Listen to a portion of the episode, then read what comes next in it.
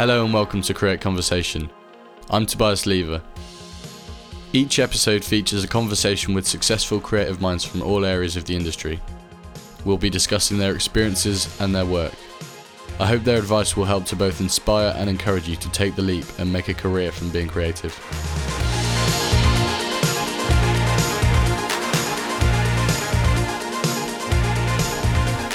For episode 4, I'm very excited to have Girli on. Girli has been redefining pop music from an early age. Her music is a unique combination of unashamedly catchy pop writing with lyrics that tackle a wide range of topics such as sexism, gender identity, and mental health. The Guardian described her sound as veering between PC music, bubblegum pop, punk, and rap, treading a line between catchy and deliberately discomforting. We spoke on the phone about her early days playing open mic nights, writing pop bangers, representation within the music industry, and her upcoming music following the release of her debut album Odd One Out in 2019. Enjoy.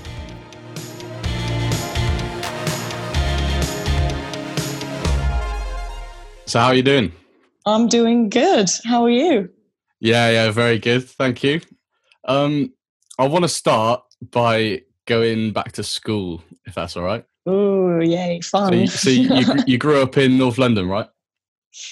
I did, yeah. I grew up in uh, West Hampstead, which is northwest London. Kind of went to school in Cricklewood, which is near Kilburn. Uh, very unassuming, just, you know, West Hampstead is just a pretty boring area. No offense to West Hampstead, but, uh, you know, for a teenager, someone growing up, it's like, cool, lots of mums around and, you know, coffee I guess, shops. I guess being, being in London, there was lots of like exciting gigs you could go to from from like your early teens? Definitely yeah. I mean that's the thing. It's like it's not like i was in a, a little village that you know was far from the big city. It was like i just got on the train or the tube or the bus and you're in london. So that was really cool. Um and you know i i think i had a had a really lovely childhood um and then my school life I hated school, probably because it was such a shock kind of going into. I was always, I was, I definitely remember being picked on in primary school, but it was going into secondary school, it was just so far more like, you know, I was quite um, vulnerable and I was like outspoken, but also super sensitive. And so I was just kind of a perfect candidate for someone to kind of pick on at high school, in high school. And so that for me, that's kind of why I didn't like school because that was just, that's like a feeding ground for, for bullies and people who just want to make your life hell. Um, but I think in a way that's what made me want to do music because I was like, I need an escape from this because, you know, I was really academic and I loved studying um, and I loved learning stuff. But I think I was like, oh, I need something that I can like doesn't have anything to do with school. Yeah, so it was kind of like a separate world for you, music at that point. Yeah, totally. Because also, when I started going to gigs, um, that was like such a release, such a freedom. Like me and my best friend at the time in school, you know, we were like, I guess, 14. We'd go to see Arctic Monkeys play or like go to some festival or like I just really remember vividly us queuing up really early to see loads of different shows. And like now I'll rock up to a show when the doors open but at that time I was like I am going at 6 a.m this is my religion you know? Um but it it was it just was something of an escape and something that belonged to me or you know us rather than anyone. Yeah. At, at, school it was something to do in the outside world you know different community and you'd meet people in the crowds and it was it was way more fun. And you were in a band is that right at some point?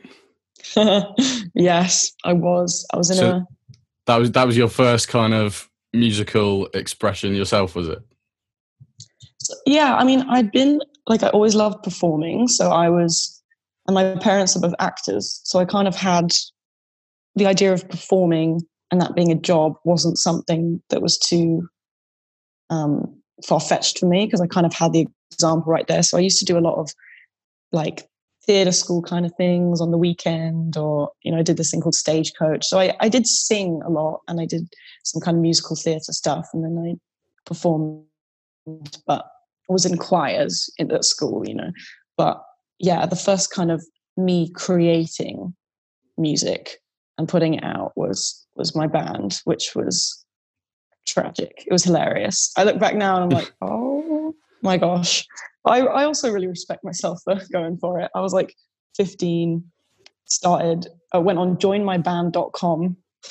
Yes, that is a thing. And um, found, somehow found, you know, normal, great musicians. Because I'm sure there are a lot of dodgy people on there too.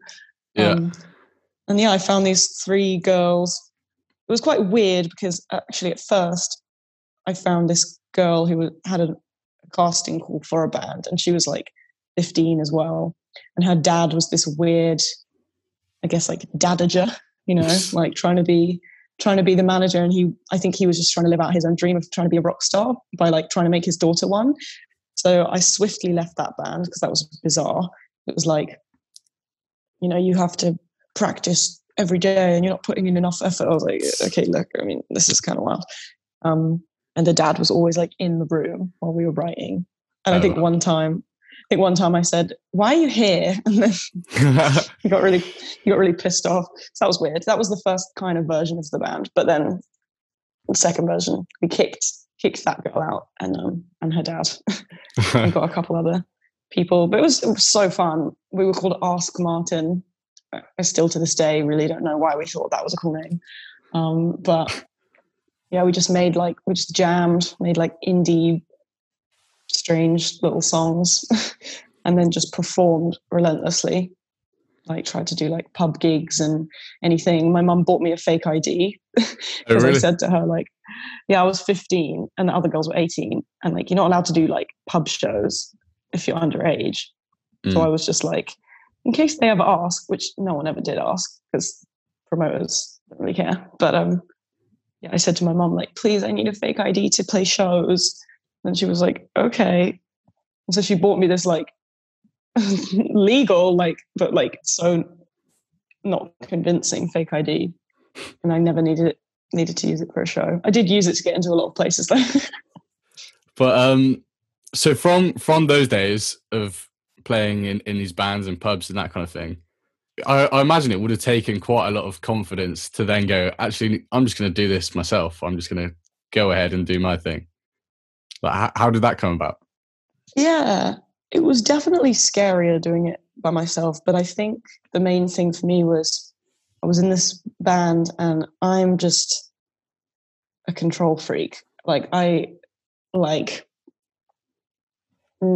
wasn't i don't know i need to especially creatively i need to make you know decisions myself which uh, ironically i then ended up i think being in a a record deal which didn't even allow me to be myself which is funny looking back on it now because only now am i really beginning to feel like oh, i've got control back and actually the, the closest i kind of have felt to that was when I first left the band or just decided to do it myself because I thought, you know what, I can't be waiting on.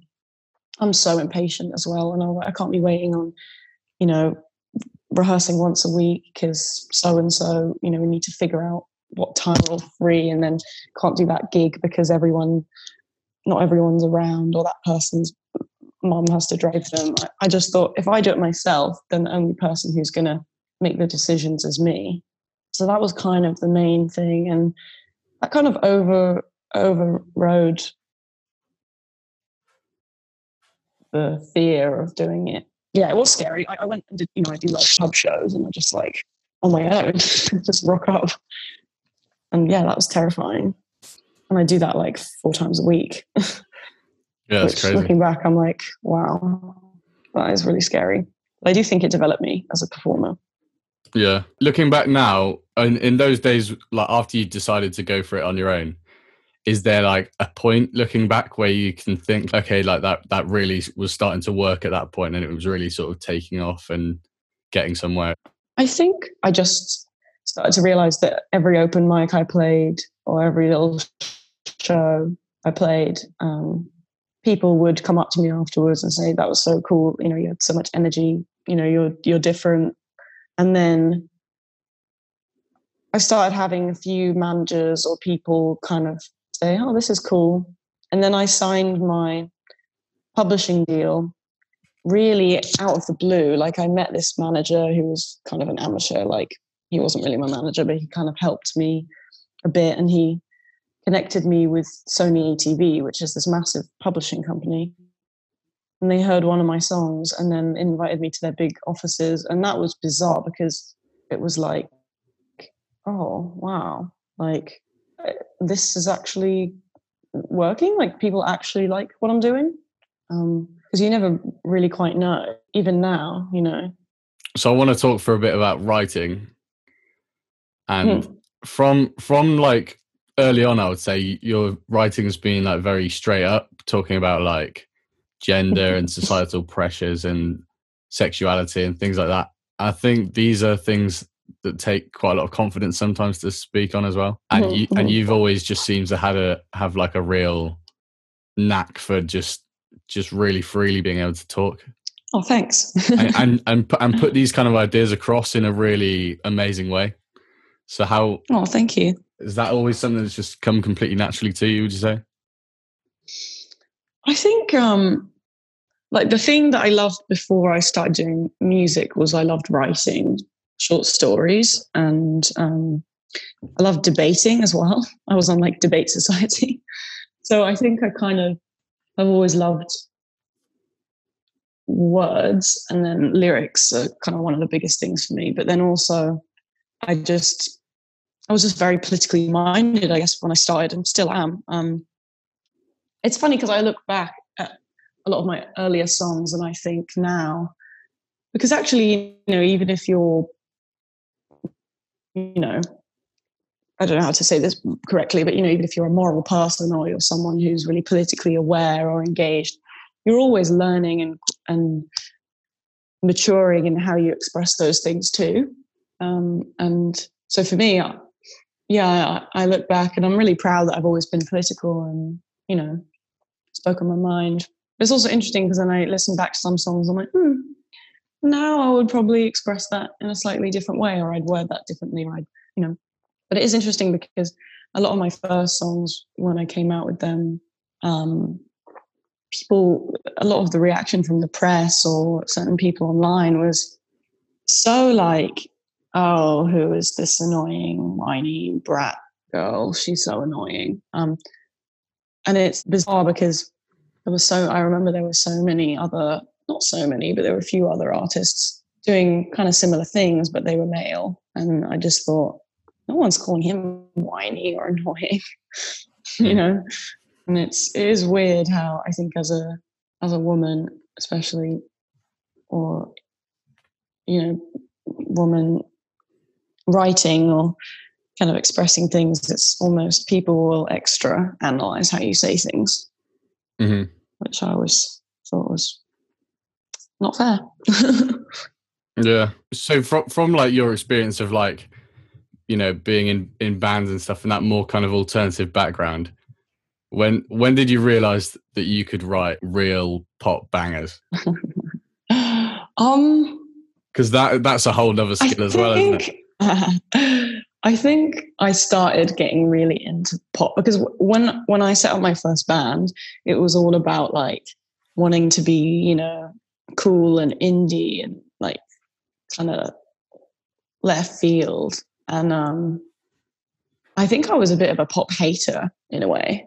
Not not a pop hater, but I was definitely like pop. Come on. Even though I listened to it.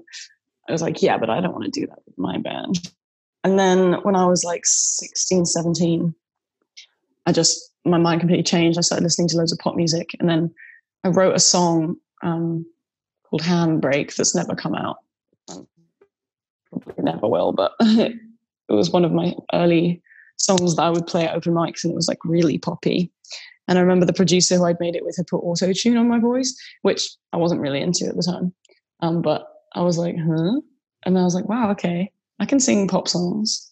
So that was probably the first. Yeah, well, you've got plenty now. plenty more to come as well. very, very good.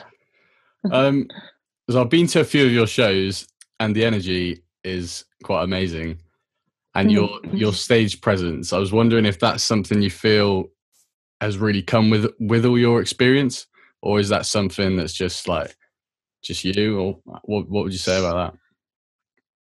I think it's, it's definitely come with experience. Yeah, for sure. I think all of the open mics that I used to do, like where it would just be like three people staring at me, being like, "Who is this?"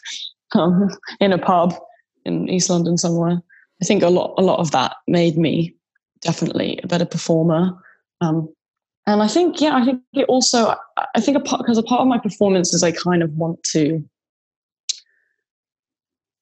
not necessarily shock people, but I, I do want, I'm very high energy and I do want to express myself in a way that I think people don't really expect or necessarily want a woman to express herself on stage. You know, it's that kind of like sweaty, angry, jumping around, letting loose kind of vibe that I love doing on stage. And I love crowd surfing and I love getting into the crowd and stage invasions. I think also all the things I love from the shows that I used to go to when I was young. I'm like, yeah, I want to do that.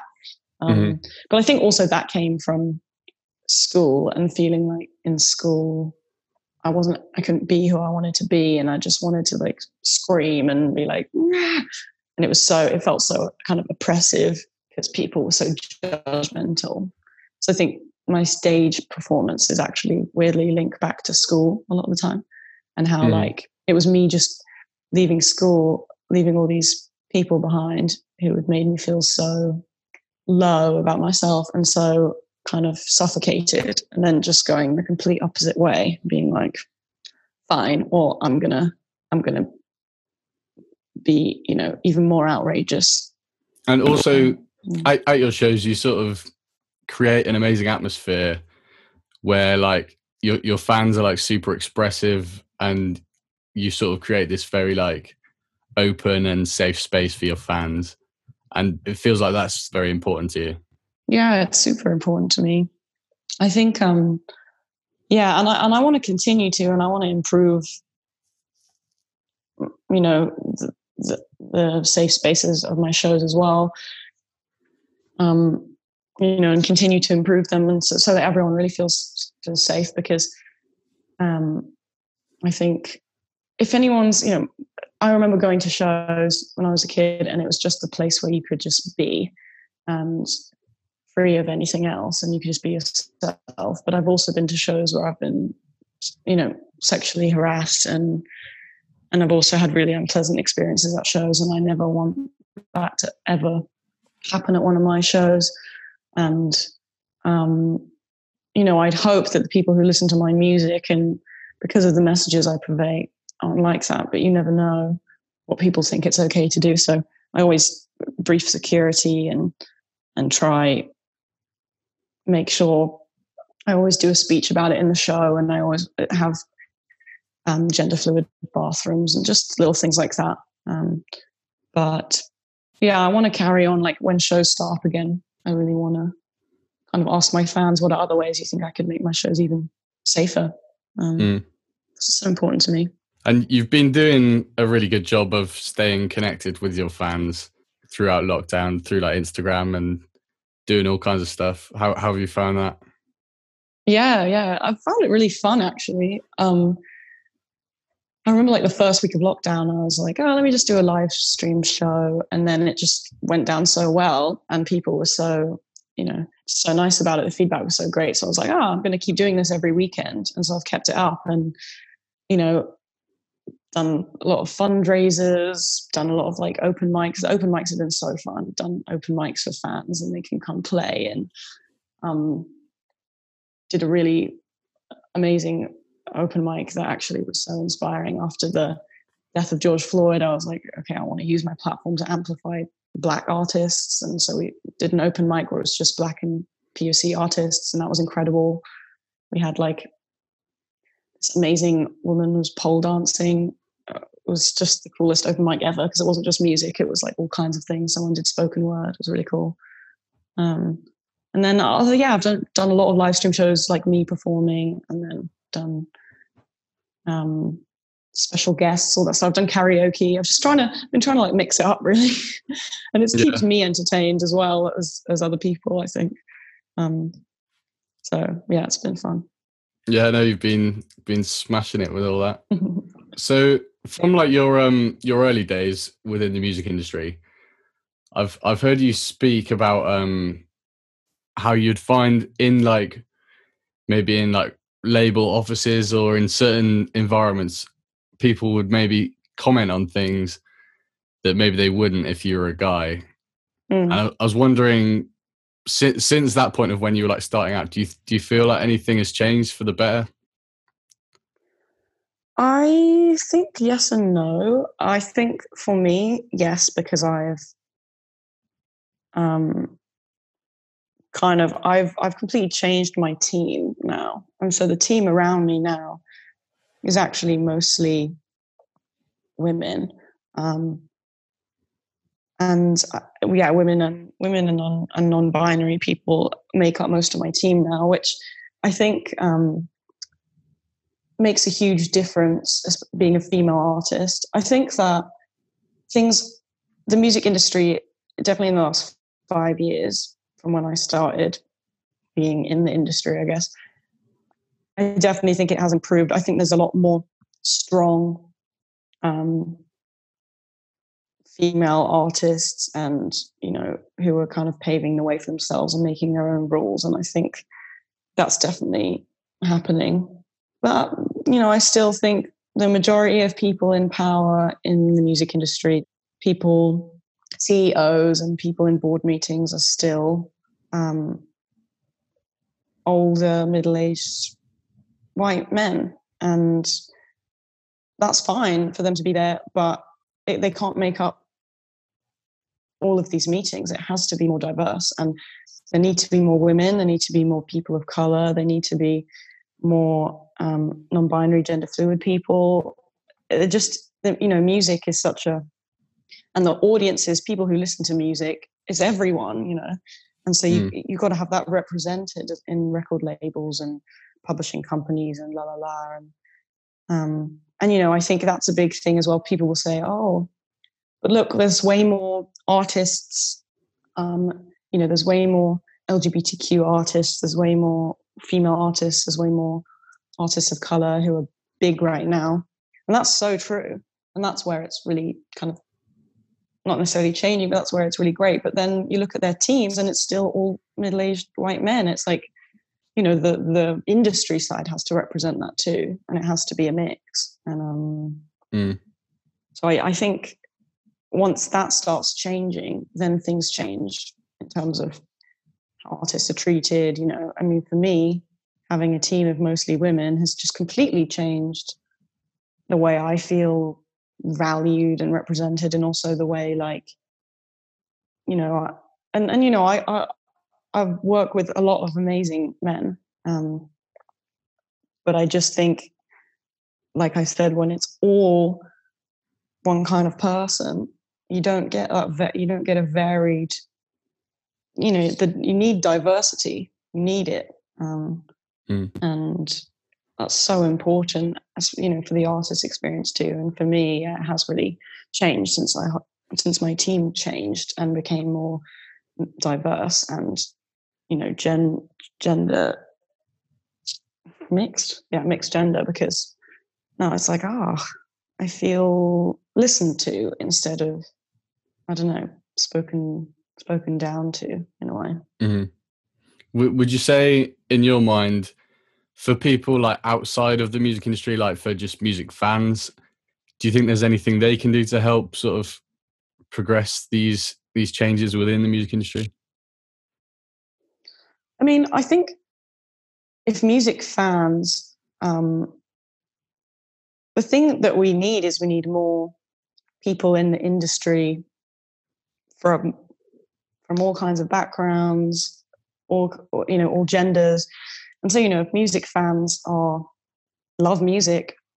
I'd love for more people to think, hey, maybe I can be in the music industry and not see it as this thing that's so far away. You know, um, it would be amazing to have that represented because you know the music industry should be made up of music fans. You know, and it mostly is. Most people who go into it go do it do that because they're music fans. But that would be really cool. And as well as that, I think I think music fans, you know, I think it's just calling for labels and publishers and you know, these kind of companies and calling for them to to look at who works for them and look at how they're representing everyone equally and um and you know calling calling people out in that way yeah so back to your music by 2019 you'd released a bunch of EPs and singles, and then the album was the next thing. yeah. Was, was, was that like a daunting thing for you, or just pure excitement? How did you feel about the release of that? Yeah, it was really daunting. The release of that album came at a really tough time in my life. Um, and it was very strange because I felt just a lot of pressure. I didn't feel like that album, like I love those songs on that album so much, but I feel like the whole everything around it, all the videos, the artwork, the kind of artistic identity, my tour, it all didn't really feel like me. And so it kind of felt like I didn't fully believe in that project. And when you're putting something out that you're like, you don't fully believe in, and you know, I love that album, I'm so proud of it and I do love the songs on there, but I'm far more excited to release the music that I've got coming next because it's like I am controlling everything about it. It's like I am commissioning the artwork, like a friend of mine's making the artwork, the videos, I'm having friends direct and I'm directing, and you know, I'm I, it's completely my come from my brainchild, you know, and the songs are all songs that I think my old label would have, and some of them they actually did, would have been like, I'm not sure about this one. And, you know, I feel like they've just been embraced as like, yeah, these are weird, these are different. Fuck yeah. Like, so I think um, that album, it has a, a lot of bittersweet memories because I, I adore that album and it will always be my debut album, you know, always be the first big project I put out. And I'm so proud. And also fans love it. And like those songs are like a diary entry of what was going on in my life at that time. Um, but I think, yeah, I think when I look back, it's actually it was quite a difficult time um, for me personally, um, because then also shortly after that, a lot kind of fell apart in my life. Really, and you know, it had to happen because you know sometimes things got to fall apart for them to be built back up. But you know, mm-hmm. I got dropped and my relationship ended, and so kind of a lot of things um, happened. So I wasn't really able to even process kind of that album really coming out because it was like my life is a train crash right now. Yeah, so yeah. I'm in a, a much better place than I was when the album came out. And now I'm able to really appreciate it. And, and yeah, you're putting out a, a film right to do to do with kind of moving on from Odd One Out. Yeah, yeah. I'm putting out a, a short film, a little horror film I made with my friends. Um, yeah. Which is called Girli in the Return of the Odd One Out. And it's basically about, yeah, kind of putting Odd One Out to bed in a way. Obviously, it's it's not like I'm taking off Spotify or anything. Yeah, yeah, yeah. like it's but. still there. Um, but I think for me, it's like because I know in in about a month or two, I'm releasing new music, and it does feel like a completely new chapter. So I wanted to make something that was, you know, and we made this way before lockdown. And then I thought, hey, I want to put it out now. Um, and my friend Max, who I made it with, is brilliant, and he edited it so brilliantly, and there was such a great team on it. And for a while, I actually didn't really know what I was going to use it for, mm. the footage, because it was just kind of this horror film kind of thing. And then we were like, oh, actually, let's use this as a way to say goodbye to Odd One Out because there's also a lot of imagery in there that kind of signposts to being controlled by a record label oh, all really? this stuff. It's like, yeah, like it's um, it's. I mean, we to be honest, we made it for fun, but it ended up having a slight, a slight you know statement in it. yeah, I'm excited to see it. That that will be out by the time this is released, I think.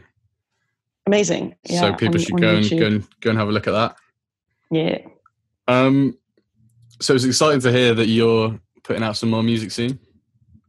Yes, I'm so excited. yeah, yeah, that's that's really cool. And so, what is is that like a single? What what's the plan? Any any exclusive you can give? Yeah, so I have an EP. It's finished. Um, and yeah, the first single will be coming out hopefully in August, and then there'll be two other singles, two other songs, and then and then the EP will drop, and there'll be videos for all of them hopefully. And oh, amazing! Yeah, I'm really really excited. It's it's, it's like next next step, so I'm super hyped. Yeah, yeah. So to to wrap up, yeah, um, I want to ask you for like young musicians or people starting out, what would you say? You know. Mm-hmm. I would say um, don't don't don't stress like don't stress over it. Enjoy it. Because i definitely lost that for a bit because i was so stressed about being successful and and being a hit or getting this person to like my music or this person la la la and i think actually you just got to enjoy the process and, and make music that you love and put it out there and play shows and have fun and you know see it as like a lifestyle rather than you know a job. And um and make stuff make focus on making great music and people will notice.